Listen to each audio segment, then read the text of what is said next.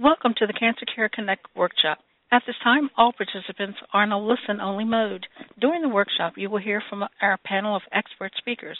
We will allow time for questions and comments following the presentation. Instructions will be given at that time.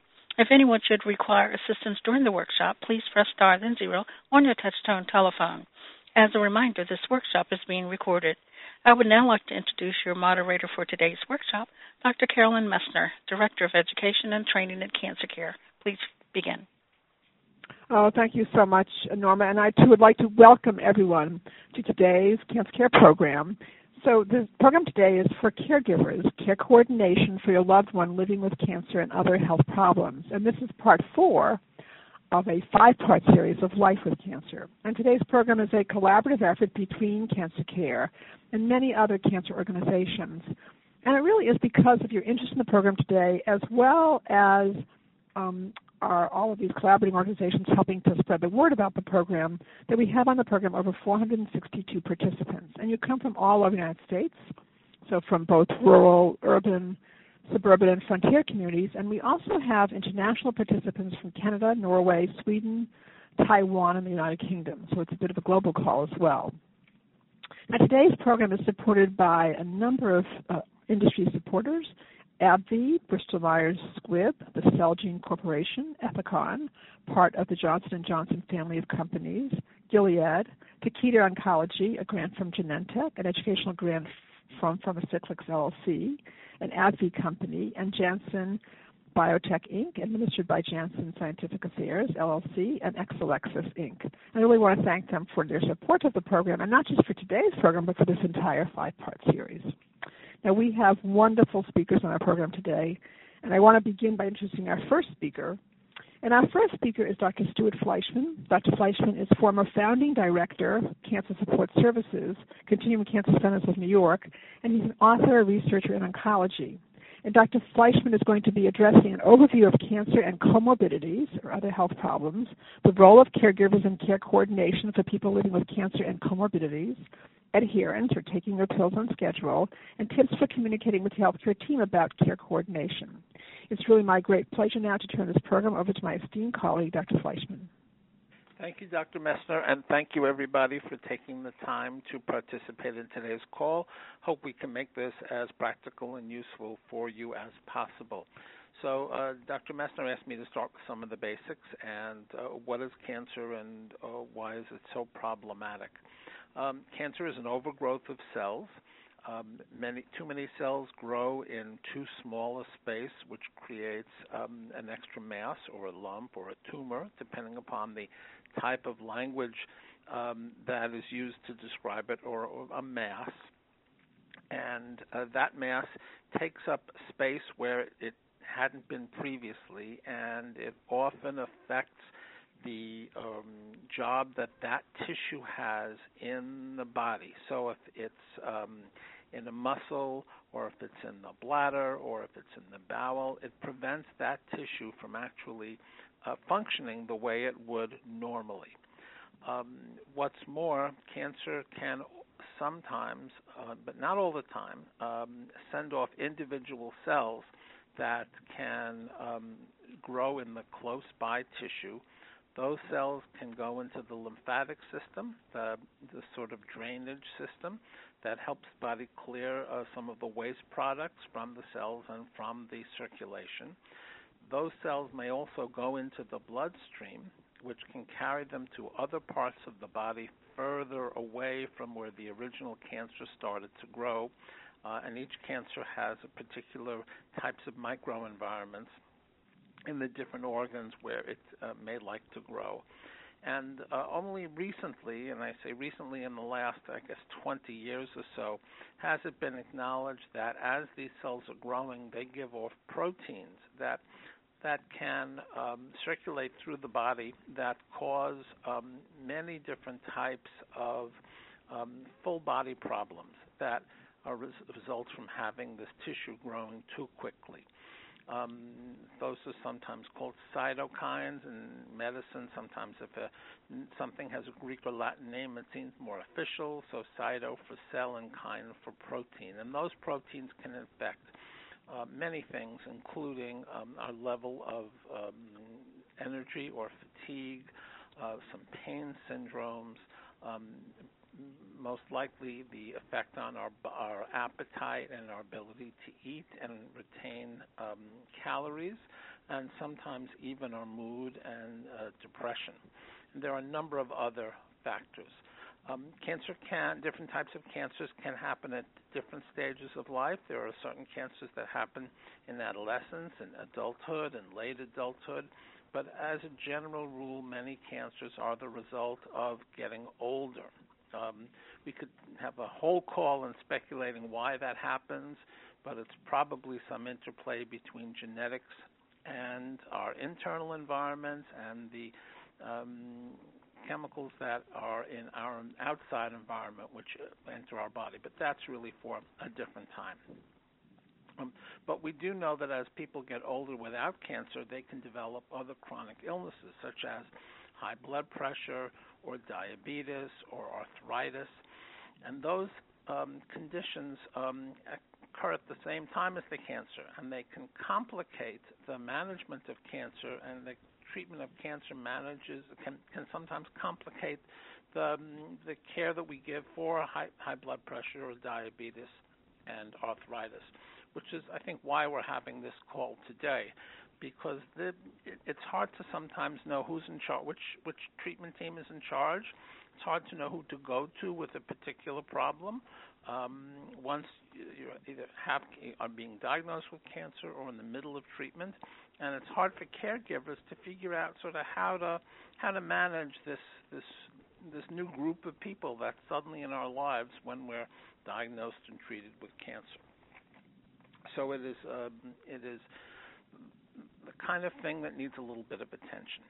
What uh, we generally uh, recommend is that once uh, somebody is diagnosed or treated with cancer, that the cancer treatment team should become the main source of information, the main source of treatment, and the main source of referral. Many times, and this, this varies across the country and in different parts of the world and in different countries, things may be very different. But whether you're treated in a small uh, private office or in a cancer center associated with a regular uh, medical surgical hospital or in an all cancer center in any of these settings, often the oncologist, be it the surgical oncologist, medical oncologist, radiation oncologist, is in charge of your care for a period of time. And the um, parts of their the, your care that they're not comfortable in doing or don't uh, feel that that should be continued by your primary care doctor, there needs to be um, sort of a dialogue and a decision between the oncology team and your primary care team about who's going to be in charge of what. It's important because sometimes the treatments can make things worse. So, for example, if a cancer treatment causes bone pain, let's say, and someone has arthritis before that.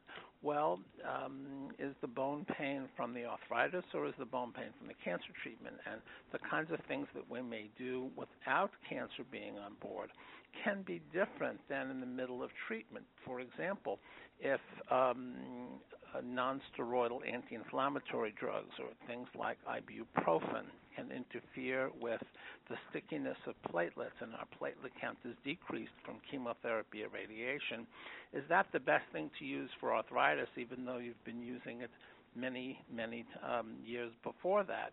And that's a question of concern that needs to be addressed primarily by the oncology team in consultation with the specialists. Sometimes this, these areas become so super specialized that there are, in, especially in larger cities, larger cancer centers in the United States and around the world, subspecialists who are um, very knowledgeable and experienced in the comorbidities or the um, illnesses that come either from the cancer, from the treatment, or treatment of regular um, non cancer diseases that are intimately changed by the cancer and its treatment. And you will off, you will find that there are people in these larger centers who are cardiologists with a specific um, a specific skill in the overlap between cancer and heart disease or neurologists or a urologist, or I can pretty much get, take any specialty. And in some of the larger centers who often see patients, do research and teaching in these areas, there are sub super specialists who are really involved with the management of the the, this, the interface between the cancer and the other illnesses. And it's important that the cancer treatment team be the coordinating factor. So for caregivers, I think the smartest thing to do is to have questions first fielded by the cancer treatment team, whichever oncology subspecialist is involved with care first, and then uh, try to uh, see if they're going to take care of it or they're going to have you see a specialist or they feel it's part outside of uh, the effect of cancer and its treatment, and it should be handled by the primary care, your primary care provider, with information coming back to the cancer treatment team. And that's the part that really challenges coordinators because it's kind of hard to know who to call and when. Um, and many places will actually have a cancer navigation program where there will be uh, a nurse or other cancer specialist who you can call to help direct um, in who should be involved with answering your questions and perhaps uh, a change in medication, um, adding physical therapy, uh, any one of a number of things that can happen as a result of the decision making between the cancer treatment team and the specialist. And it can involve even things like uh, what time of the day you take your medications. Are medications skipped on certain days?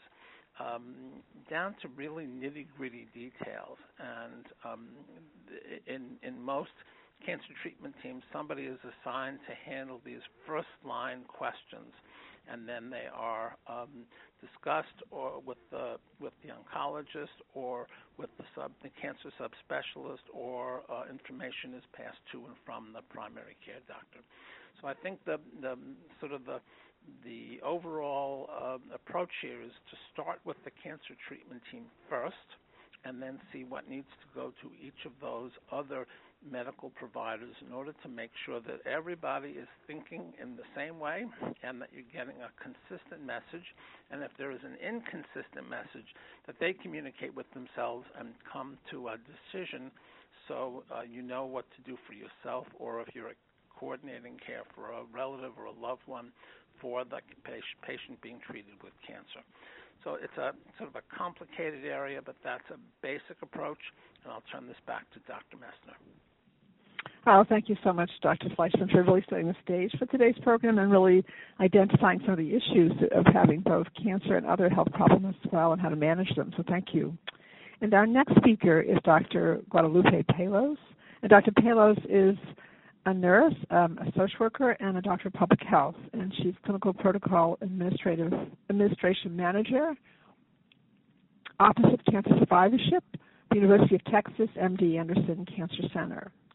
And Dr. Palos is going to be addressing challenges of coordinating your loved one's care and follow-up appointments, lead time in refilling prescriptions and planning for visitors, weekends, special occasions, travel, and holidays tips on choosing community, medical, and home care resources to improve your quality of life, and time saving self care, self advocacy tips for caregivers.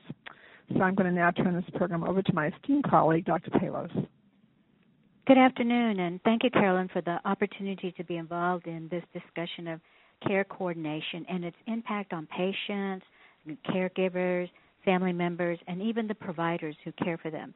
So I'd like to congratulate each of you for being on this call and being proactive by listening and learning more about this topic.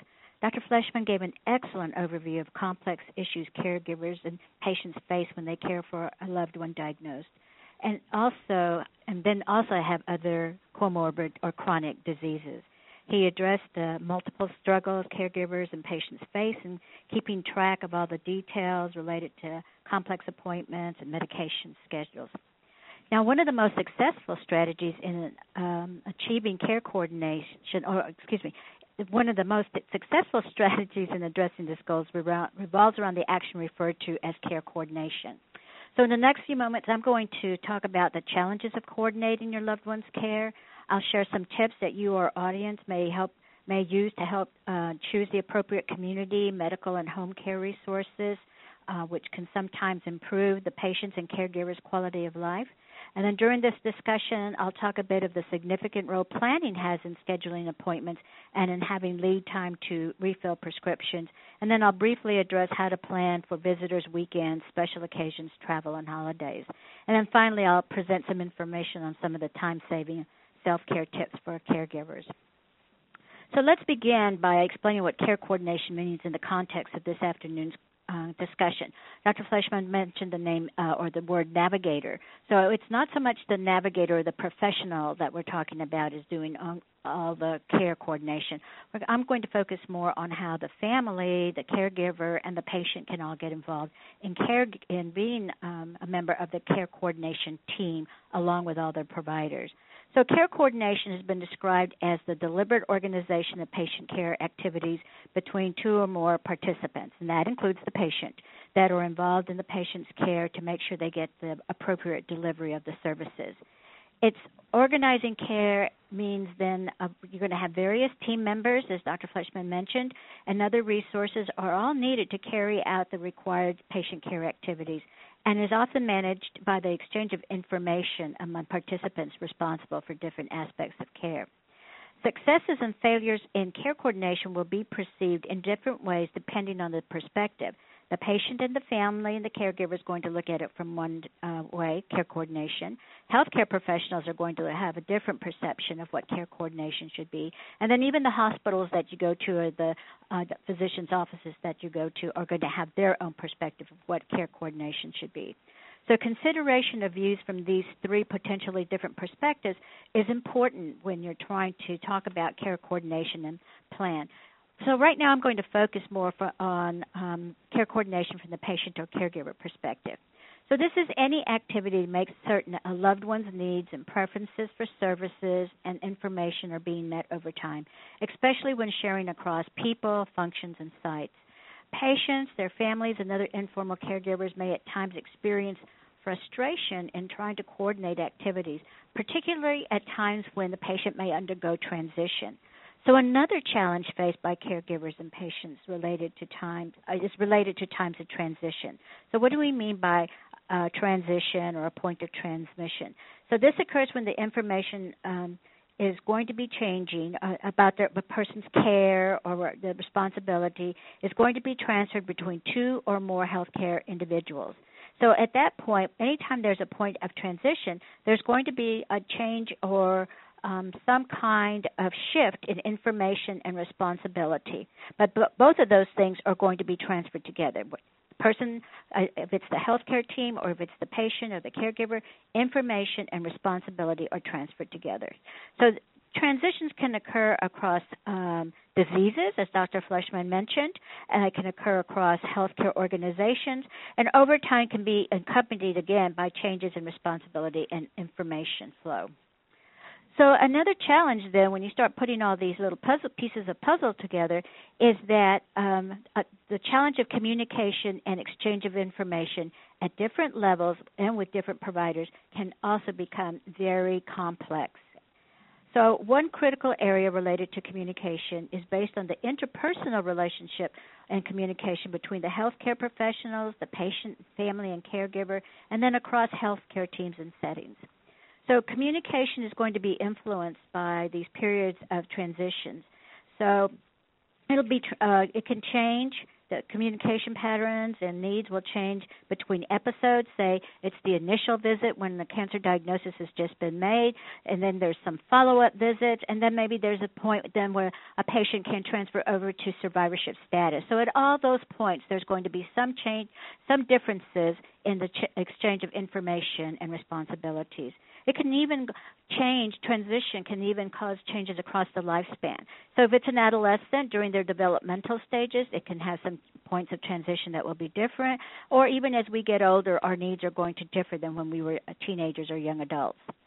So the, the, information transfer and responsibility will then also shift among the care teams, and that can be the nurse, the physician, the social workers, the uh, case managers, all those pieces of of of this of professions that come together to help take care of of a patient and the family. So it's important again that we keep open communication. So then, to add more complexity and confusion, the care is also going to change across settings. So if you are going to uh, an oncologist and getting your care, and they're the leader of the team, but you want to go back to your community and have your own primary doc take care of you, that's going to involve important communication and change of responsibility uh, or ongoing uh, facilitation, you know, like a partnership between the oncologist and the primary care. So, experiencing feelings of frustration, confusion, and maybe at times just sheer exhaustion, both physically and emotionally, is expected and quite normal. So, that being said, I'd like to share a few tips which may help caregivers coordinate care. First, it's important to identify local, online, or written community medical and home care resources. A great example of a community resource is cancer care, and in a moment, Dr. Messner will describe services that are offered by the organization to folks across the United States and even to our um, global listeners. Ms. Wolf also represents another important resource needed during this time. It's someone who can help navigate the legal issues related to regulations, guidelines, and services by state or national resources is a critical member of a healthcare team. So remember, it's beneficial to create relationships with clinical and community organizations. These types of relationships can improve your loved one's access to um, access to preventive and chronic care services. So by developing these partnerships, um, everyone, even though they may be representing hypertension, the American Heart Association, the American Diabetes Association, or cancer care, they all have one goal, and that's improving the life of the patient that they're taking, that they're helping to take care of, as well as the caregivers. A second tip that you heard me just mention is to initiate and nurture effective communication with your healthcare team about appointments and medication or treatment schedules. It's important to get clean and concise information and instructions from your healthcare team. Develop and maintain open and regular communication and clarify and verify any questions or uncertainty about anything, whether it's an appointment, a treatment plan, or a new medication. Do not be embarrassed to admit the instructions are difficult to understand or to carry out.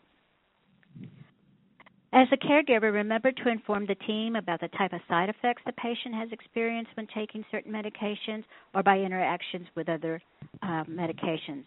And then, one simple but often overlooked barrier relates to language preferences or healthcare literacy challenges. So, you know, sometimes people are a little embarrassed to bring those up, but bring them up. It's important. Remember, each individual is unique in their response to all the different schedules and appointments and medications, so the answers to all these questions need to be tailored to the needs of the individual. A third tip is to learn the importance of planning ahead of time. That is, to have some lead time whenever a holiday, weekend, or travel is scheduled. So here's a few tips for preparing for a trip and planning uh, some lead time. Keep a schedule of when refills are due. This is important and helps minimize the risk of being out of medication when you're in another state or country. Keep a small carry-on bag with all the medications if you're going to travel by plane, but just keep a small bag with you with all the medications either stored in a prescription container or in their um, original bottles. Keep a small index card, uh, either in your wallet or the caregiver's wallet, that lists all the medications, their dosages, times to be taken, and how to be taken. And then you can also, on another uh, index card, just keep track of the appointments that way. So you always have something there at your fingertips to be able to keep track. And you might also want to make copies of those cards and share them with family members or friends involved in the care of your loved one, and then maybe keep a copy on the fridge. So remember, it's important to follow the schedules of appointments, the doses, and correct medications. And there's lots of different ways to keep track of schedules. Um, you can there's text messages now that the pharmacies often give. You can put alarms on your telephone. Um, you can create a handwritten calendar if you want to. Uh, just remember, it's important to have those triggers. So, in the last few moments, I'd like to remind our callers that caregivers often place their own health and well being on the back burner. Yet, because of the multiple roles and demands, their own emotional and physical health can suffer. We cannot forget that one of the most important responsibilities in being a caregiver is to include one's self care as part of your daily schedule. Remind yourself to maintain a balance, plan ahead, and prioritize depending on your situation. So, my colleagues and I look forward to hearing from you, and you may have some suggestions you may wish to share with our callers on how you have been able to maintain a balance between appointments um, and the scheduling and all the different medications that are going on and trying to maintain a normal life. So thank you for allowing me to share these thoughts with you. This concludes my remarks. Oh, thank you so much, Dr. Palos. That was really wonderful. And and I, I and Dr. Palos has suggested that during the Q and A period, we would welcome comments from any of you that you have some tips to share with with others on the call because you may have figured out some things that work for you and would want to share them. And so please do realize that not only is it time to ask questions, but also to make a comment on something that is helped helped you um, as a as a caregiver. Um, it may be helpful then to everybody else on the call since you're walking in those shoes and you know what this experience is like. But um, thank you so much, Dr. Palos. That was really very informative, and I know there'll be questions for you during the, Q&A as well. And our next speaker is uh, Ms. Deborah Wolf. Uh, Ms. Wolf is an attorney. She's Senior Supervising Attorney, Legal Health, New York Legal Assistance Group, or NYLAG. And um, Ms. Wolf is going to be addressing legal advocacy tips for caregivers, learning how to appeal insurance, medical, Medicaid, and provider denials, other resources, VA Benefits and Family Medical Leave Act, FMLA, and finding the practical help you need, copay foundations, and federal, state, and local programs. It's really now my pleasure to turn this program over to my esteemed colleague, Ms. Wolf. Thank you, Dr. Messner. I'm so pleased to be a part of this teleconference this afternoon. I know that many of you on the call today are caregivers. For purposes of ease, I'll be referring to you or yours when discussing insurance, but I knew that I do know that you are here due to your caregiving of family and friends. I'm going to first discuss appealing insurance claims. I'll also briefly discuss federal and state coverage and some resources for, for navigating the complex world of insurance. And finally, just some more tips on what you can do to help avoid insurance issues and unnecessary work. And I'll also mention some of the resources that are out there to help you as a caregiver provide assistance to your loved ones. In discussing health insurance appeals, it's important to keep in mind that there are different types of insurance plans, and those include group policies from employment, union benefits, and privately purchased policies, as well as policies available through the marketplace. I'll also discuss Medicaid and Medicare. The appeal rules are different for each one, and this will be very general advice relating to all. If a claim is denied, you are given the steps to appeal in the denial notice, so make sure to read through any denials for this important information. I want to start with tips on how best to avoid insurance issues. The first step is to take the time to understand the benefits and limitations of your health plan. The most important advice I can give is to have and read a copy of your policy or at the very least a summary description. This will outline benefits, any coverage limits, and the appeals process, which we'll discuss in a bit. Your insurance company representative can also be a very good resource to call if you have questions about what is or is not covered. Policies can also limit certain coverages, such as out of network doctors or the amount of physical therapy or home nursing visits allowed per year. So it's important to review the policies offered and discuss with those who offer support, such as the medical team or a social worker, to make sure you'll be covered for all necessary treatment and care. Even with current insurance protections, claims are sometimes denied. Denials can be for many reasons. For example, a specific medical service the insurance company determines is not medically necessary or that the service is not covered under the plan. Also, if you need to see a specialist and feel that you have to go out of network for the best care, the insurance company could deny services but there are exceptions, and it's important to remember that your insurance company saying no right now may not be the final decision later. The insurance company is required to provide an explanation of benefit called an EOB for each claim reviewed. The EOB outlines the amount paid by insurance, your required contribution, which could be a copay or coinsurance, or if they're not paying, the reasons for denial. It's important to read every EOB to make sure the claim has been paid, and if not paid, the reasons for the denial. When a claim is denied, your first step should be to call the insurance company right away to discuss. There's many reasons why a claim may be denied, and often the insurance company just needs more documentation from the doctor's office to approve. Claims are also sometimes denied for administrative reasons that are easy to fix. Make sure to keep track of every call or letter, writing down the date and who you spoke with at the insurance company. If the matter cannot be resolved by speaking with the insurance company, you have the right to file an appeal directly with the insurance company. Often the first appeal is submitted through your doctor's office, so be sure to discuss with your medical team.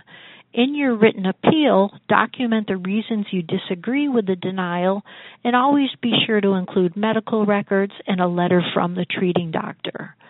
If the insurance company denies the appeal, you then will have the right to request what's called an external review, which gives you the right to file an appeal to an outside, objective, and independent panel no matter where you live and what type of health insurance you have. If the external reviewer overturns the denial, your insurer must give you the payments or services you requested in your claim. The good news is that many denied claims that are appealed are finally allowed coverage, and the percentage for, ex- for external reviews is even higher. It's very important to make sure you understand your time limits to file an appeal, as these are very strict deadlines. They can vary from 180 days if it's a policy from your job to as little as 60 days depending on the plan. If a claim is denied, you will receive written notice about how to appeal, so again, you must read these notices. Along with private health plans, either from employment or the marketplace, people often access insurance through Medicare, Medicaid, or if you are a veteran, through the Veterans Administration. Medicare and Medicaid are both government sponsored health insurances. Medicare is a federal program with rules that are uniform to all participants in all 50 states. Medicaid is a federal state partnership and coverage is free. Eligibility rules are established by each state and vary depending on where you live. So it's really important to understand your state Medicaid requirements. Access is being is based on being low income with a limit on how much you can have in income and assets. Medicaid can provide needed home care, transportation, or full prescription coverage not offered with any other insurances.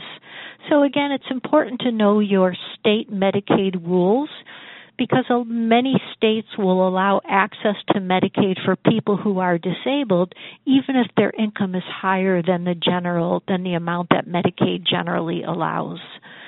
Both Medicare and Medicaid have appeals processes, but it's very different from private insurance. Medicare sends out a quarterly summary of claims. However, they may also send a separate denial for requested services of requested service, and that notice will provide appeal deadlines. Medicare has multiple levels of appeals, and the appeal time limits vary depending on the level. In the Medicare appeals I've handled for clients, I find Medicare to be very helpful when I call for a status, but they don't send out a lot of correspondence about the appeal. So it's important to stay on top and call often. With Medicaid, the rules vary state by state, so it's important to check your state laws which govern Medicaid appeals. Anytime there is a denial of either a claim or coverage, again, they do have to provide written notice and information on how to appeal and request a fair hearing. There are two excellent resources for not only Medicare appeals, but really everything about Medicare from eligibility to troubleshooting. The first is the Medicare website, medicare.gov, which has a lot of useful information. If there's a problem or question the website can't help with, there's a terrific organization called the Medicare Rights Center. They have an interactive website at medicarerights.org and also a call in number to speak to somebody who can discuss and help resolve any concerns or questions you may have. I also want to briefly address services for our veterans. If you served in the military for even a day, you may be eligible for VA benefits. Coverage varies, and there are priority groups based on factors such as service related disabilities, prisoners of war, homebound vets, and more. Levels of coverage and co-payments, including those for prescriptions, are complicated and they vary. So if you're a vet, you can call the Veterans Health Administration to determine what you may be eligible for. There are also a growing number of legal service organizations which provide help to veterans. Here in New York City, we have a number of programs to meet the legal needs of our vets. Some web based research or a call to your local bar association may provide referrals for the help you need. I've also been asked to suggest or discuss legal advocacy tips for caregivers. I want to start by mentioning a law, the Family Medical Leave Act, or FMLA, that's very important to caregivers who are employed. FMLA applies to, applies to employers with 50 or more employees, and to be covered, you must have worked at your job for 12 months and for 1,250 hours in the last year, that generally comes out to about 30 hours per week. If an employee qualifies, they're entitled to 12 weeks of job protected leave every 12 months. This is either for their own serious health condition or to care for a spouse, child, or parent. FMLA can be taken in a block of time up to 12 weeks or intermittently on an as needed basis. So, for example, if your family member has chemo every other Thursday, you can request intermittent FMLA for every other Thursday and even the following Friday up to an equivalent of 12 weeks. It can also be requested just on an as needed basis to attend doctor's appointments with your loved ones. Employee benefits such as health insurance must continue although the employee must continue to pay any contributions made for the premiums. Regarding insurance, this is the most important tip I can offer. Make sure to read every letter received, including the explanation of benefits. I talk to people all the time who lost coverage because they did not feel well enough to open and read their mail you need you, we need to know what's going on in order to address any issues that may come up. And this is a very important role for a caregiver because if you miss deadlines you may lose coverage. I've discussed a few options for insurance including private plans, Medicare and Medicaid and VA benefits. It's possible to be eligible for more than one of these. For example, Medicaid and Medicare together, veterans benefits and Medicare or Medicaid, or private insurance and any of the others. The rules are complex, but do make sure that you maximize whatever benefits you may be entitled to. This is especially true with Medicare, which pays only 80% of claims. 20% can be very costly, and a person with Medicare definitely needs a secondary plan to cover this gap. Medicare also has inadequate coverage for prescriptions, and often cancer drugs have very high copays. So it's important to look into meeting this gap through secondary coverage or programs that are available, such as Extra Help, which I'll talk about in a minute, or copayment assistance foundations. I often refer my clients who need copay assistance to organizations such as Cancer Care or the Patient Advocate Foundation. There are many resources out there to assist with high copayments. For Medicare recipients, there are programs on a state or federal level that assist lower income Medicare recipients. This includes Extra Help, which helps with Medicare drug costs for lower income Medicare recipients.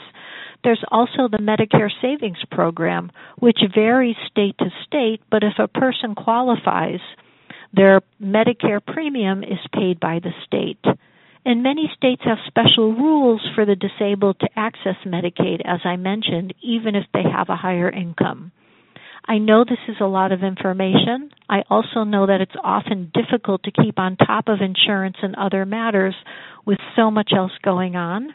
But with an understanding of the rights and responsibilities, as well as help from your medical team and groups like Cancer Care, you will be able to navigate any insurance issues or questions that come up for yourself or your or for your family member. It's important to use all of the resources available through these organizations or through your cancer center. I do want to mention that there is a National Cancer Legal Service Network, a group of attorneys like myself who offer free legal assistance or advice to people with cancer. And you can check to see what help may be available in your state, and that website is nclsn.org. Thanks so much, and I look forward to your questions, and I'll turn this back to Dr. Messner. Oh, thank you so much, um, Ms. Wolf. That was really so comprehensive and a lot of information. And I should remind everyone that the program exists in real time, and you're all listening to it now. But you can listen to it on replay um, as a telephone replay or as a podcast. Just give it a day or two, and it's up, and you'll be able to hear it. We also all the resources that are mentioned by any of the speakers during the program. When you get your evaluation at the end of the program, it'll actually be in a day or two you'll get the evaluation. All the resources that are mentioned and then some additional ones will be there for you to access as well. So i know you're trying to write all this down but to some extent just to be aware that that information will also be sent to you so you don't miss anything. And of course you can always listen to the program as often as you want to 365 days a, a year um, uh, 24 hours a day. So they're they're always there for you to some extent to listen to um, and um, I just we are going to take questions in just a moment. I just want to say a few words about the services you can access from Cancer Care, and then we're going to take as many of your questions as possible. Um, Cancer Care is a national organization, and we we are staffed by oncology social workers, all master's level trained, and they provide a host of services from practical to financial assistance. We do also have a copay foundation and we also ha- offer all types of opportunities to talk with our staff about concerns that you may have so that you may speak with our oncology social workers on the phone or online. And we do have a number of different support groups as well, both telephone support groups and online support groups. And those groups um, are for people both who are caregivers, for people who are um, all different ages, with all different types of cancers, with all different types of issues, but there are lots of caregiver support groups as well, um, and um, and also caregivers of different ages and um, young adults, middle-aged adults, older adults. Um, so basically, um, basically the online groups have about 138 groups going on. So there's a, should be something there for everyone. You can um, visit our website, uh, Cancer Care cancercare.org, and you'll be able to access information about joining one of the online support groups or any of our groups or any of our services as well, or you can contact us at 800-813-4673. And you'll be getting again that information again um, with, with your evaluation form, all that information about how you can contact Cancer Care.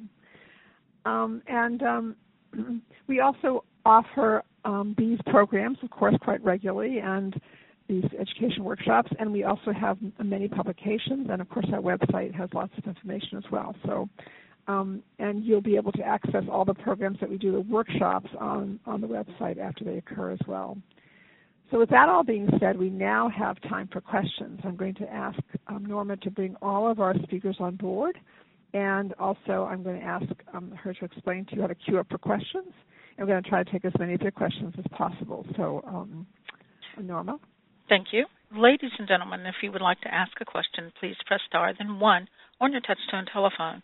If your question has been answered and you wish to remove yourself from the queue, you may press the pound key. You may also ask a question by clicking Ask a Question on your web. web. Uh, just click Ask, Submit. Again, ladies and gentlemen, to ask a question, please press star then one.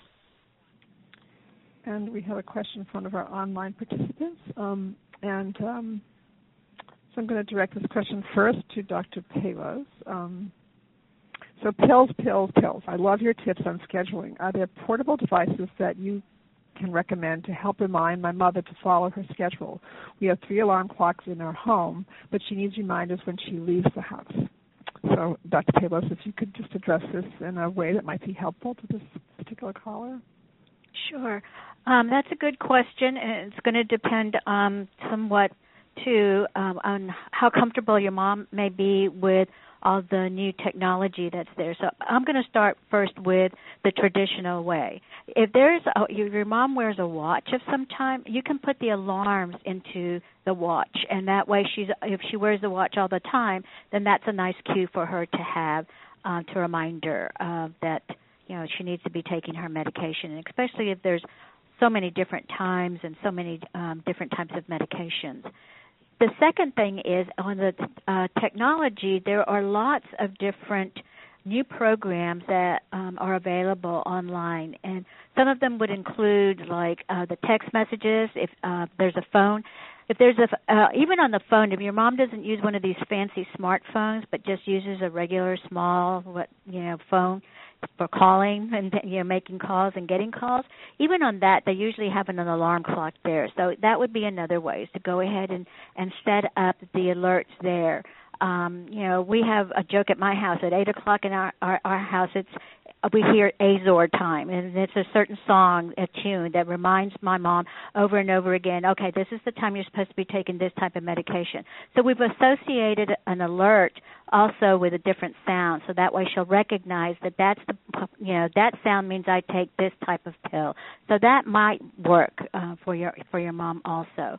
You know, and that you the index card is another way, but you know that means your mom would have to be digging in her purse or whatever her bag to be trying to pull that out. But I think to start with, and it's it's trial and error. Start with something on a watch, uh, a wrist a wristband watch, and or a telephone, and see how well those take. And then if those do well, then we can um, you can start exploring ways that with uh, some of the computerized. Uh, like for Fitbits and some of those other types of, of gadgets like that. I, hope that helps. Oh, thank you so much. Thanks. And um, a question for Dr. Fleischman. I want to know how I can be most helpful to my 85 year old friend with cancer. What are the challenges of being an older person with cancer? How can I be most helpful without seeming too pushy? If you could address that in a general way. Yeah, that's uh, being friendly and being pushy. Sometimes there's a fine line between those two. I, I think being there is probably the most important thing, and I know that sounds um, kind of minimalistic, but being there is really important because cancer can be a lonely experience. Um, asking her what she would like you to do is a second way. Um, third way may be um, keeping an outline or a calendar, whether it's on paper or electronic, of all the things that need to be done.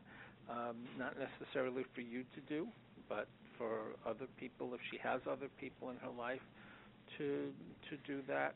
And um, I guess the the other thing is um, just help her reminisce, because uh, when all of us, older or younger, um, are ill, we sometimes fall back on old patterns and thinking about um, times we were sick when we were little or good times, and reminiscing is a good way nice personalized way to pass the time. It's not a um, it's not on the phone, it's not on a computer, but it's conversation between people. Excellent, thank you. That's um, that, that, that's helpful to our uh, caller. Um, and um, a question for um, my question for Dr. Um, Palos. Um, so, what is the best way to help coordinate communication between various doctors and specialists? My uncle who has cancer, glaucoma, and diabetes. Oh, that's a good question. It's very challenging, also depending on the location that you are. Um, there's a, a, a, a technique that's called family conferences, and uh, that can be used in a couple of different ways. You can get if you're in a comprehensive cancer center or one facility where all the services are being provided, then you can t- arrange a family uh, conference with the whole healthcare team. So that might be one way that you could bring everyone. But if you're talking about having a healthcare team that's the oncology team in one facility and then maybe your primary care team in another facility, it becomes very challenging. So some of the techniques that we've used again has been Skype. That's been something that has worked where we get everyone together so you don't have to be in the same physical location, but you're still able to communicate. The other, again, I mean, this technology world that we have now uh, with smartphones, they also have FaceTime. So we've done a couple of things, uh, family conferences with FaceTime, so we can bring everyone together, and that's been helpful when we've had caregivers that are long distance caregivers because they can't always be in a certain place at a certain time. So that's one way that we can schedule a time. We try not to make them too long but enough to where we will highlight important points and then come back, you know, kind of summarize at the end the action items and then the things that you'd like to discuss for the next time. So those that would be some ways of doing it in in a world where we don't always live in the same hometown or anything like that. Thank you. And um, a question for Dr. Uh, for Ms. Wolf. Um, so, f- um, from one of our online participants, a question about um, the healthcare proxy and power of attorney um, for a family member um, in terms of that um, getting that in place so that they can um, help more formally with decision making. And um, could you just comment on that? Sure. Um, just I want to start by saying that the rules do vary state by state, but um, the two forms are are very different. So a healthcare proxy is a form that a person can sign and designate an agent, another person, to make healthcare decisions for them should they become unable to communicate with their doctor. And generally, a healthcare proxy will not take effect until the person who signs the document, called the principal or the patient, loses capacity. Um, in most states, it's a pretty easy form. It doesn't need a lawyer. Um, generally, we'll need two witnesses and oftentimes, even when somebody presents at the hospital, they have healthcare proxy forms. So it's it's an important form to think about because it will, you know, it, it will give somebody else the power to make to to express what your what your wishes are should you be un, come unable to communicate with your team. Most states also have what we call surrogate healthcare decision laws, which means that if a person doesn't have a healthcare agent, the law will designate certain people who can speak on behalf of that patient but um, it takes away the choice of the patient. And sometimes they don't want the person that's on the surrogate list to be the that that agent. So it's really important to do a healthcare proxy. A power of attorney is usually the forms are more complicated than the healthcare proxy forms, but they allow a person to designate an agent to help them with non-medical decisions. This could be to help them with banking. That could help them with high housing. Let's say they need to recertify their lease and they're not feeling well enough to do it. Um, to help them with sign insurance forms. So you have to be very cautious in who you choose as an agent because they may have access to your bank account, they may have access to important documents. So it's very important to choose somebody that you trust 100% to be your agent for purposes of a power of attorney.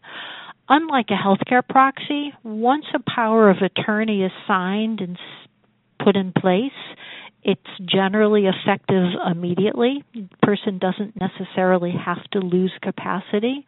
So again, very important to to think about who you would want to be an agent. The two documents are really important because if a person has these, it could avoid the need to go to court for a court appointed guardianship should somebody lose capacity, which can be a very long and complicated and expensive process. So, you know, definitely important to talk to an attorney about the power of attorney and also you know, to consider a healthcare proxy. Excellent. Thank you so much. And um, that's so important and something to really discuss actually with your healthcare team and really putting those things in place are important for people. Um, so thank you. Um, so this is a question um, from one of our online participants. Um, I'm going to ask um, uh, Dr. Fleischman, if you could start with it, but I think I'd like everyone to sort of weigh in on it a little bit. My mother is caring for her partner, and I'm afraid she's getting too exhausted. How can I find someone to help her part time? Also, good question. Very common thing that happens. We all get exhausted. Um, it, it, depends upon what needs to be done. If uh, it's a, a matter of act, what we call sometimes activities of daily living, which is an odd term for the basic things we need help with every day, like dressing or bathing or meal preparation, things like that. Um, you may need to call in favors from friends, from people in the community, often um, church, synagogue, mosque groups, uh, or whatever uh, religious denomination you belong to are very helpful in giving respite to a family member or friend who's been caring for someone and they're just plain exhausted.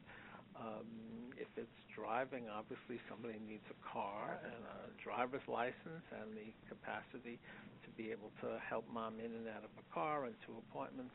That's a very, very specific thing, and sometimes there are uh, local agencies um, that can help out. American Cancer Society may be able to help with some of those things, or some of the um, the social philanthropic groups in many parts of in all parts of the country in many cities like Lions Club or uh, I don't want to leave anybody out, but um, the, the Rotary Club, th- those type, types of social business organizations often have volunteer corps to help out.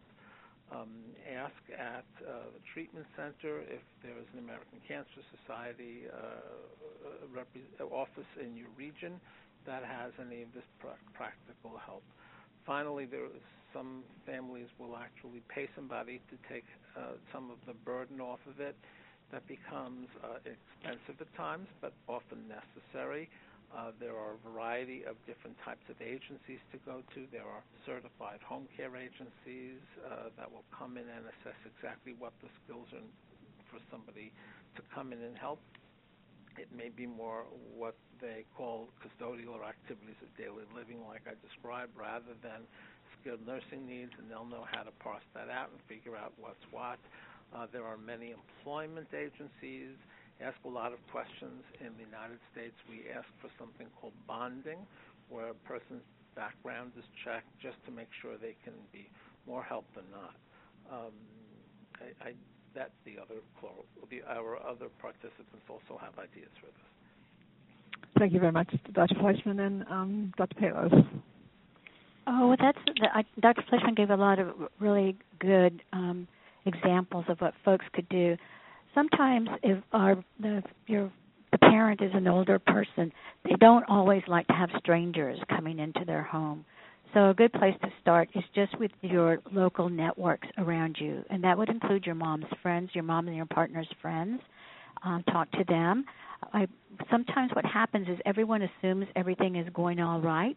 So it's good to communicate, to not only communicate like milestones, hey, the treatment ended today or whatever, but also my, you know, request for help. Hey, I'm getting burned out. I need uh, one afternoon by myself. Is there someone you think that could come and stay with mom, or could you take mom, you know, for a ride or um, to the movies or whatever it is that your, you know, your mom or your uh, the person would would enjoy um, having time spent and the, the other that sometimes we we forget and we, we it's kind of a coined phrase is our faith-based organizations um, many of them, and you don't always have to be a member. Many of them now offer social services. They they even have case managers.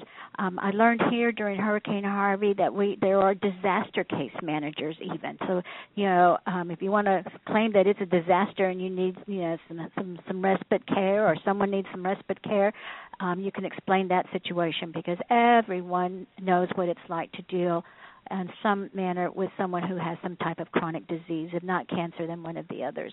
So I would I, I would tighten the circle a little bit more and just start in at first with the, the people you know and that your mom feel or your the family member and the caregiver would feel comfortable with, and then from there start. You know, if if you have all the other options that are that are there that Dr. Fleischman um, uh, addressed, I, that would be the other thing that you might be able to do is then um, you know, just kind of it's a trial and error. It's not going to be an easy fix. It's a trial and error period that you're going to go through.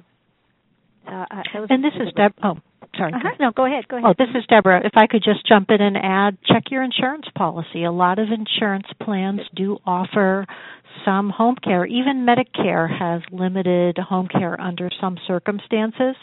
and also talk to an attorney about Medicaid planning. Medicaid generally provides, in New York State, it provides unlimited home care.